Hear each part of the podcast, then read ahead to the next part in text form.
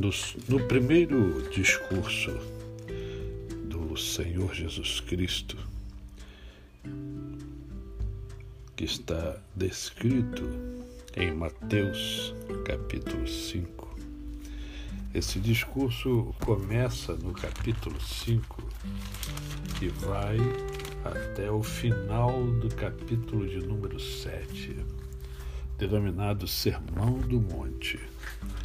E nesse Sermão do Monte, no capítulo 5, no verso 16, o Senhor Jesus Cristo nos fala assim: Assim brilhe também a vossa luz diante dos homens, para que vejam as vossas boas obras e glorifiquem a vosso Pai que está nos céus.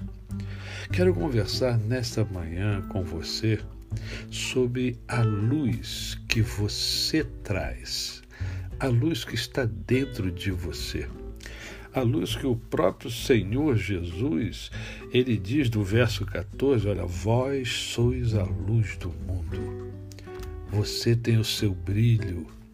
Você tem uma luz própria. Você você é um ser iluminado. Deus já deu a você essa luz.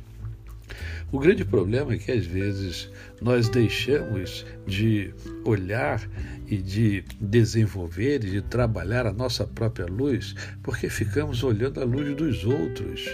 Nos preocupamos com o brilho dos outros. Você tem o seu próprio brilho. Entenda que o Senhor Jesus diz: olha, você, você tem que brilhar, você nasceu para brilhar.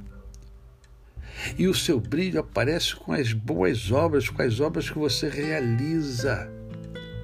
Então, estreite o seu relacionamento com Deus e entenda definitivamente que você tem uma luz e que essa luz é o próprio Deus em você. É por isso que o Senhor Jesus diz que, olha, vós sois luz.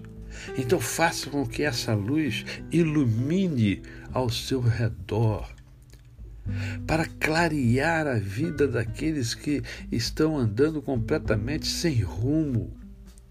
A luz dará rumo a essas pessoas.